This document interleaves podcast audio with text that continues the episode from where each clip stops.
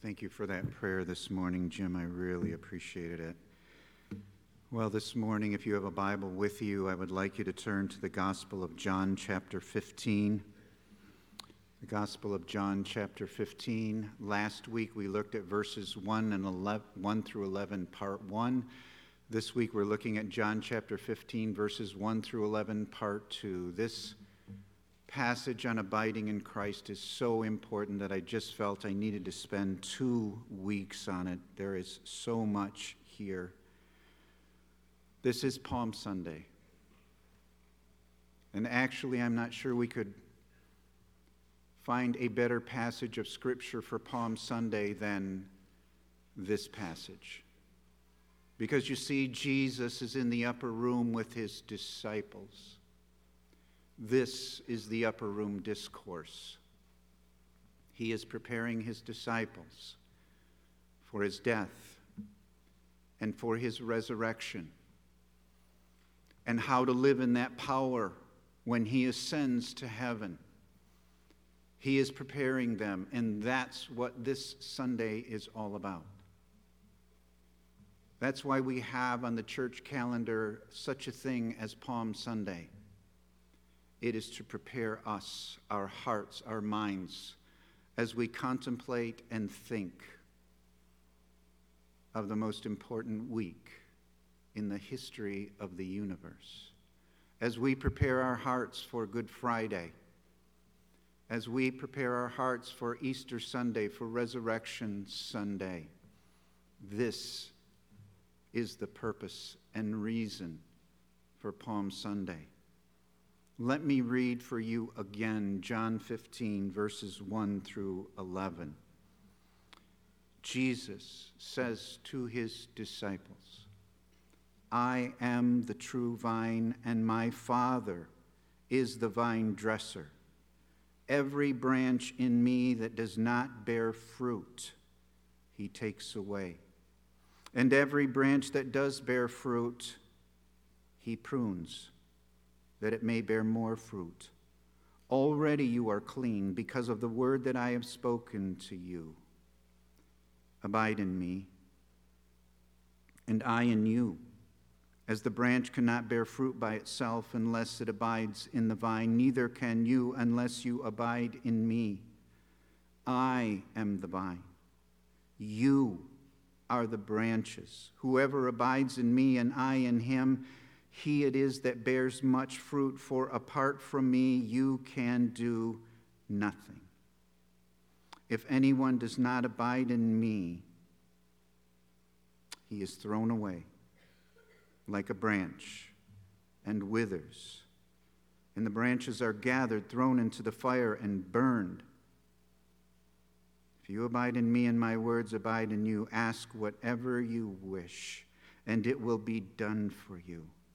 By this my Father is glorified, that you bear much fruit and so prove to be my disciples. As the Father has loved me, so have I loved you. Abide in my love. If you keep my commandments, you will abide in my love, just as I have kept my Father's commandments and abide in his love. These things I have spoken to you, that my joy may be in you and that your joy may be full. Well, our first point this morning is abiding in Christ. Last Sunday morning, we focused on the first five verses of John chapter 15 and realizing that probably not all of you here this morning were here last week, I just briefly want to go back over what I shared from those first five verses. In verse 1, Jesus says, I am the true vine, and my Father is the vine dresser. Jesus says, I am the true vine. I am the true vine, the source of all spiritual life. I am the source of salvation, the source of eternal life, but not only that. I am the source of everything, and I mean everything you need in your Christian life. I am the source of your righteousness. I am the source of your wisdom. I am the source of your strength. I am the source of your peace. I am the source of everything you need. I am the source of your hope. You have hope because you have me. And my Father, He's the vine dresser. And the vine dresser, God the Father, does two main things in relation to the vine and the branches that are found in verse 2. Every branch in me, Jesus says, that does not bear fruit, he, the vine dresser, takes away. Every branch that does not bear fruit is not a true branch, it is a false disciple. That person is not saved. It is someone who professes Christ but does not possess Christ. And the Father takes them away.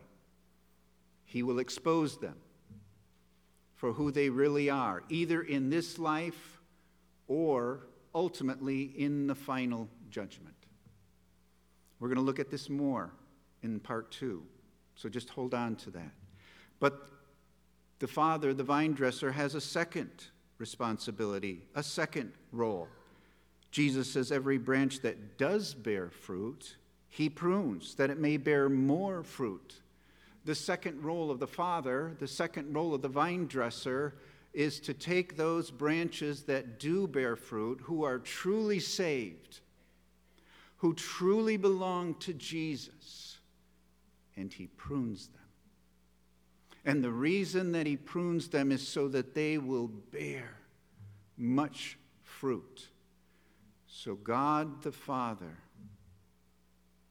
will allow and ordain trials and times of testing, and yes, even times of suffering to come into our lives.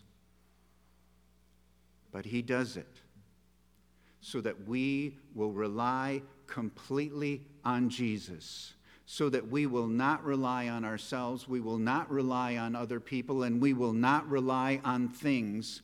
The Father wants us to rely on Jesus alone. Because when we rely on the true vine, then we bear much fruit. So in verse 3, he says, Already you are clean those true branches, you're saved. You belong to me because of the word that I have spoken to you, because you heard the gospel message and believed in it. Therefore, verse 4 Abide in me, and I and you. As the branch cannot bear fruit by itself unless it abides in the vine, neither can you unless you abide in me. Anything that we do, to glorify and please God can only come from our abiding relationship with Jesus.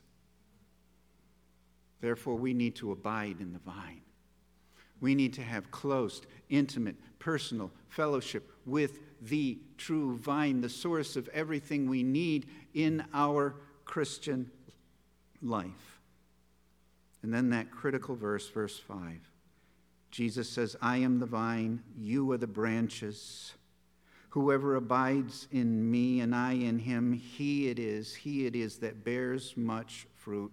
For apart from me, you can do nothing. Apart from Jesus, I can do nothing to please and glorify God. Nothing. And as we learned last week, nothing means nothing.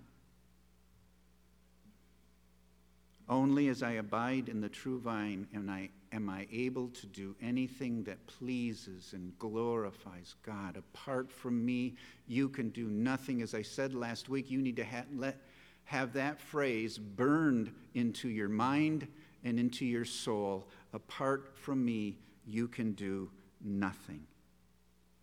I shared with you a working definition of what it means. What does it mean to abide in Christ? And this week, it's going to be on the screen and it's in your bulletin, as I mentioned last week. And what I did is I've just taken definitions because I've preached on abiding in Christ before. Some of you know that. I've taken the definitions that some have given and the scripture verses that go with it, and I've tried to just summarize it in this one definition. To me, to abide in Christ means to be so in love with Christ and to be so consumed with Christ that his resurrection life in you transforms who you are and how you live. That you are so in love with Jesus and so consumed with Jesus that the resurrection life of Jesus in you just takes control of you and transforms, changes who you are and how you live. Author and pastor David Platt says this I am convinced. I am convinced that it is possible to do all the good things that a Christian does and yet still miss out on what it means for Christ to transform the core of who we are. We can be doing all kinds of good things and yet not truly be changing into the image of Christ. I want you to hold on to that quote because we're going to come back to it at the very end of this message. Well, this brings us to part two this morning. And here's what I want to impress on you in part two. The primary way that we abide in Christ is through reading, studying, memorizing, and meditating on the Word of God. There is an inseparable link between abiding in Christ and abiding in the Word of God. They go together. It is in our reading, studying, memorizing, and meditating on the Word of God that we want to obey Christ. We want to bear fruit. It's there. It's there where we fall in love with Him. It's there that we are consumed with Him. And it is so important, folks, that we never approach the Bible as some dry academic document. It is alive, it is supernatural. We need to read the Bible with passion, with emotion. Don't just read your Bible each day and check off your little list for the day come to the Word of God to be changed by God. That's what it means to abide in Christ. But before we get back to that, we're going to start with verse 6. Verse 6 is really a repetition of the first part of verse 2. And this must be really important to Jesus because he states it again. And this is a hard truth but an important truth. In verse 6, Jesus says, If anyone does not abide in me, he is thrown away like a branch and withers, and the branches are gathered, thrown into the fire, and burned. If anyone does not abide in Christ, he gives evidence that he is not a true disciple.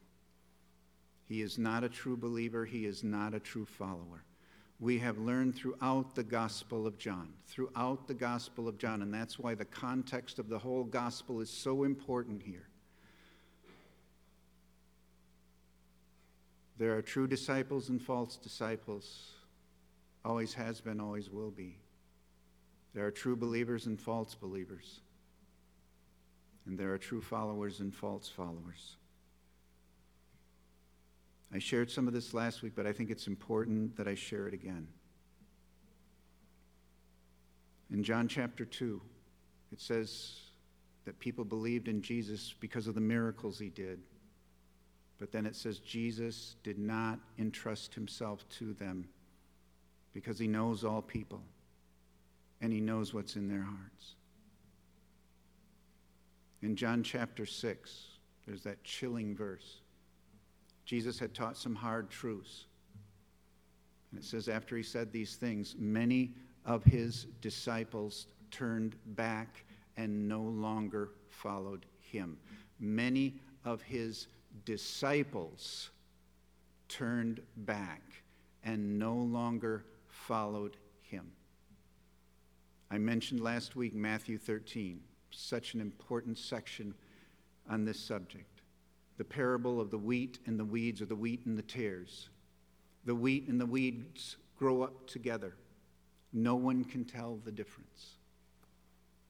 But in the last judgment, the reapers come. And it says, They gather up the tares, they gather up the weeds, they bind them in a bundle, and they burn them. You can go there and read it for yourself. That's what it says. It is the final judgment. They are condemned. The greatest example of all that we have already looked at in this study is the example of Judas Iscariot. For three years, he followed Jesus. He was taught by Jesus. He saw all the miracles that Jesus did, or at least the vast majority of them, when he was there. And he never believed. And in John chapter 13, there is that frightening verse where it says that Satan entered into Judas Iscariot, entered into him. One more passage this morning from the Sermon on the Mount, Matthew 7, verses 18 through 20. I want you to notice how the Bible explains the Bible, and the Bible is always consistent. Jesus says in Matthew 7 18 through 20, a good tree cannot bear bad fruit, and a bad tree cannot bear good fruit. Watch verse 19. Every tree, every tree that does not bear good fruit is cut down and thrown into the fire. Thus, by their fruit, you will recognize them. This is exactly what Jesus is teaching in John chapter 15. The exact same thing. But having established that, he comes back to the true branches and how we must abide in him. Verse 7, Jesus says, If you abide in me, and my words abide in you, ask whatever you wish, and it will be done for you if you abide in me and my words abide in you. And I don't want you to miss this morning that abiding in Christ and abiding in the Word of God are synonymous, they are the same thing. We abide in Christ by reading, studying, memorizing, and meditating on the Word of God so that we might obey it, so that we might fall in love with Jesus, so that we might be consumed with Him. If you abide in me and my words abide in you. That's the goal, folks. That's what we want to do. To have this precious time in the Word of God. And then there's this incredible promise ask whatever you wish, and it will be done for you. That's quite a promise. And here's what it means that if you are abiding in Christ by abiding in the Word of God, then you will desire what He desires. You will want what He wants. You will long for what He longs for. And you will ask forever you, for whatever you want, and He will do it for you. It will be done for you. He will answer your prayers because your prayers will be exactly what He wants. Folks, when we abide in Christ by abiding in the Word of God, it transforms. It changes your prayer life. Changes your prayer life. You will gladly pray, not my will. Not my will, O Lord, but yours. But yours be done. Now, this is an important promise, but it is a promise that's been abused on both ends of the spectrum. On one end of the spectrum, it's been abused because people use it for kind of name it and claim it. Just ask whatever you want and God will give it to you. That's not what it says. It's a conditional promise. If you abide in Christ, and if, excuse me, you abide in his words, then ask whatever you wish, and it will be done for you. It's also abused at the other end of the spectrum, and churches like ours need to be careful with this. We're like, oh, I, I think it kind of means that. Doesn't mean he's going to answer all your prayers, but you know, a lot of them, if you pray certain things that you know you know you should pray, they'll be answered. That's not what it says. It says, Ask whatever you wish and it will be done for you. And you know what I believe? I believe it means exactly what it says. If you're abiding in Christ and abiding in His Word, you ask whatever you wish and it will be done for you. Don't try to explain it away. It is what it is. Verse 8 Jesus emphasizes again I want you to know, my disciples, by this is my Father glorified, that you bear much fruit and so prove to be my disciples. You want to glorify God? Do you want to glorify God? Then bear fruit. Then bear much fruit. And you can only bear much fruit by abiding in the vine. But when you abide in the vine, you prove that you are my disciples. Remember what I said last week? Fruit bearing does not make you a disciple, it is the evidence that you are a disciple. It's the evidence that you are a disciple. You want to glorify God in your life? Then bear much fruit for Him by abiding in the vine.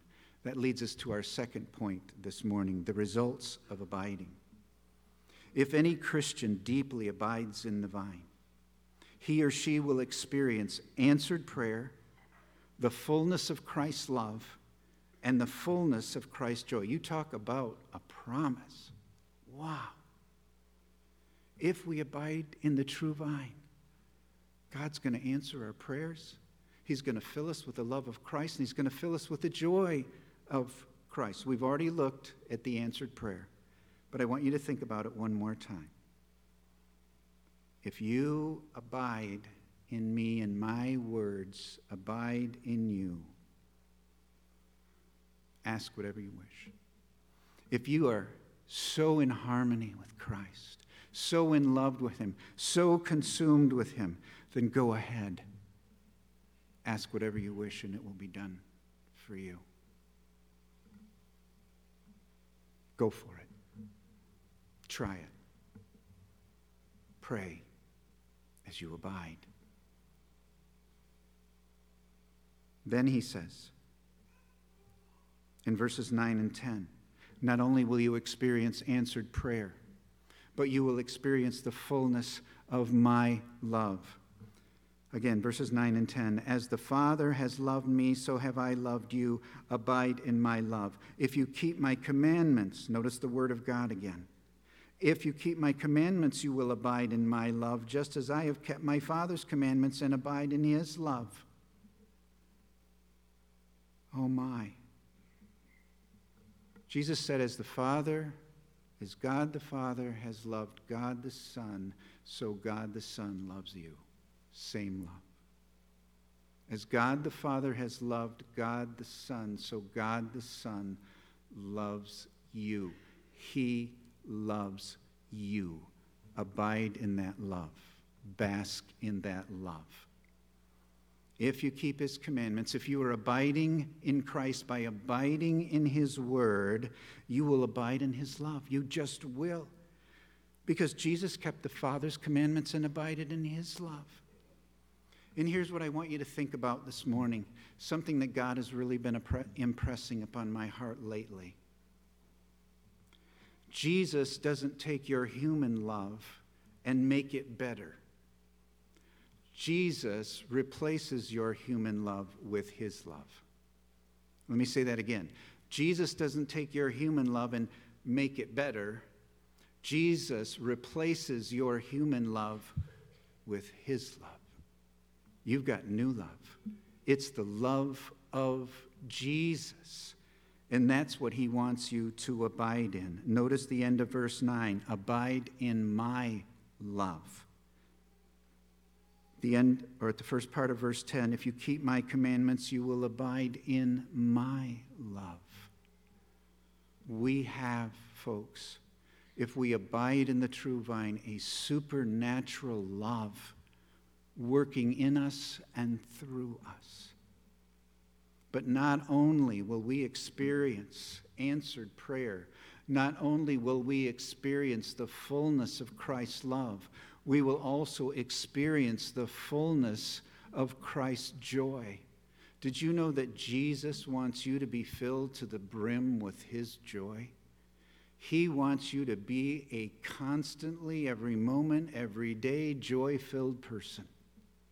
Notice verse 11. These things I have spoken to you, that my joy may be in you, and that your joy may be full. Again, Jesus doesn't want to take your human joy and try to make it better.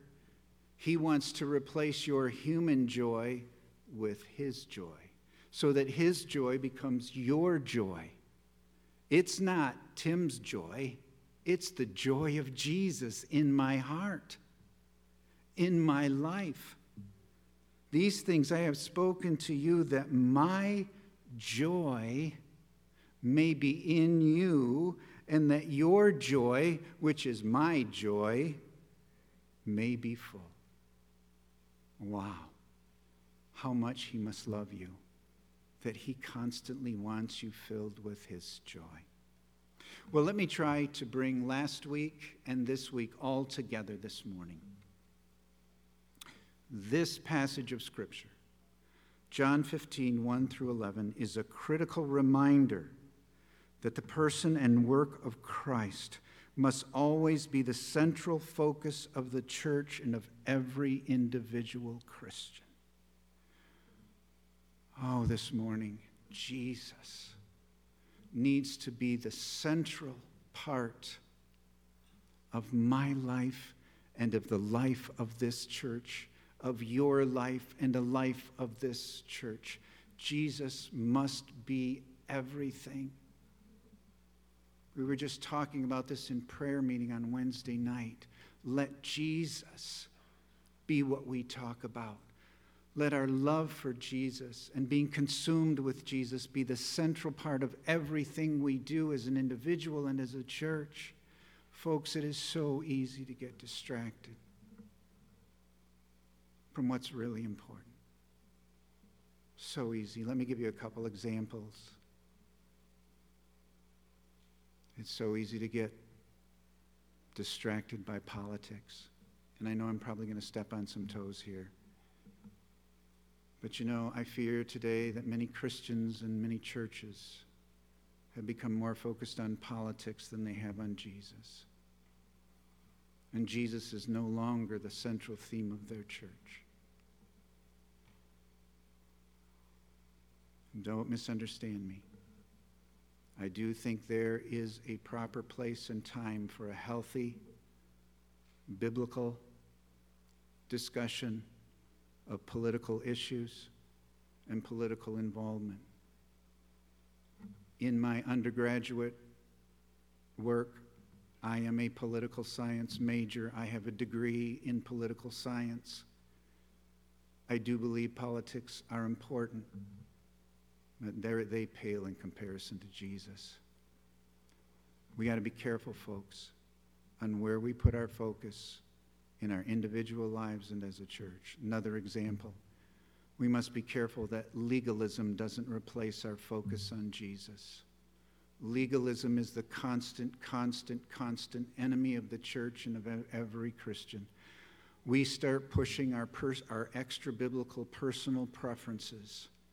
This is how you should dress. This is how you should live. This is how you should educate your children. This is the only kind of music you should like. This is the only way to do a church service. And our personal preferences become more important than abiding in Christ and the Word of God. And instead of abiding in Christ, we're just trying to convince you that our way is the right way. But there's a third example that I want to give you, and this one is subtle, and I want to explain it very, very carefully so that we don't misunderstand it. I think busyness in Christian ministry can be a distraction to truly abiding in Christ and making Christ the center of everything. Now, I'm going to give you an illustration. And the illustration that I'm about to give you could happen to any pastor and has. It could happen to a missionary, could happen to an elder, could happen to a deacon, could happen to any Christian in any walk of life. Let's say that I am heavily involved at our Beacon of Hope Family Care Center. Great ministry, incredibly important. I would say that our Beacon of Hope ministry is one of the most important ministries of our entire church.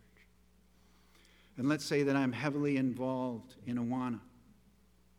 Awana is an incredibly important ministry. I believe in it with all my heart. And let's say, besides that, I've decided I'm just going to go out and I'm going to visit all kinds of people. I'm going to visit our shut ins. I'm going to visit people who have been ill or been in the hospital. I'm going to visit people who are hurting, maybe someone who's lost a loved one. That is a great ministry, important ministry. And let's say, in addition to those things, I, I also get involved in some community groups because I want to be salt and light in our community, and that's a good thing. It's a very good thing. But let's say at the end of the day, I come home and I realize I'm way behind in my Bible reading. And I haven't spent much time in prayer. So, out of guilt, I do a little Bible reading and try to fit in some prayer.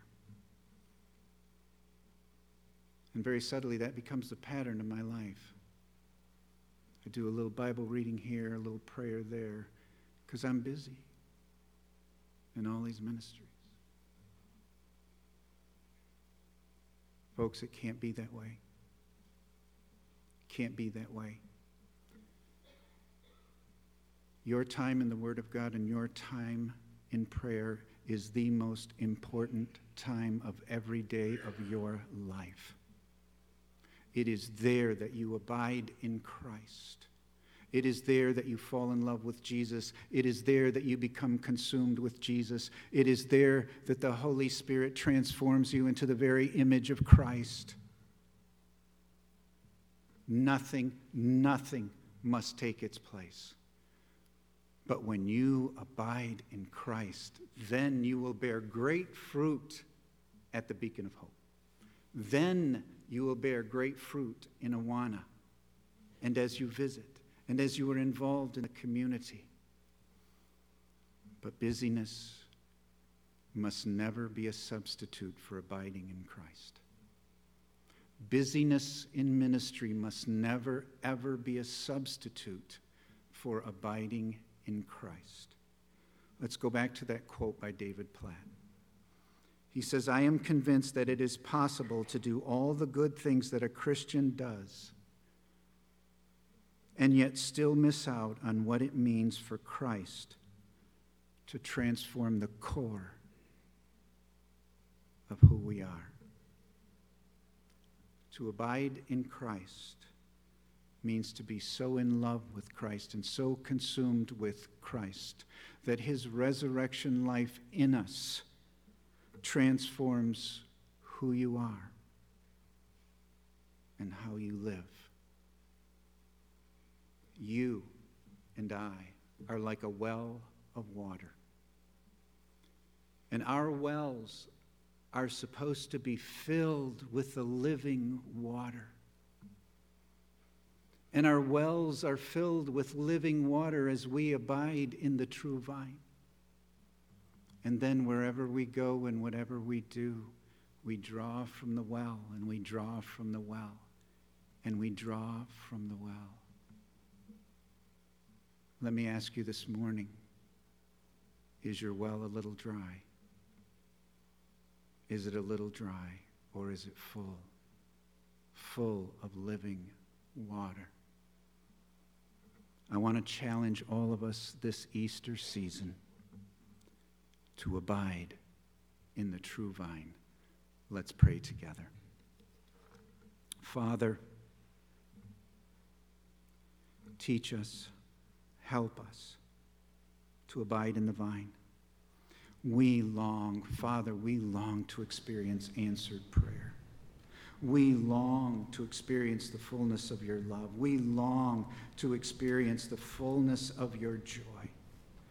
Burn into our hearts, burn into our minds that apart from Christ we can do nothing.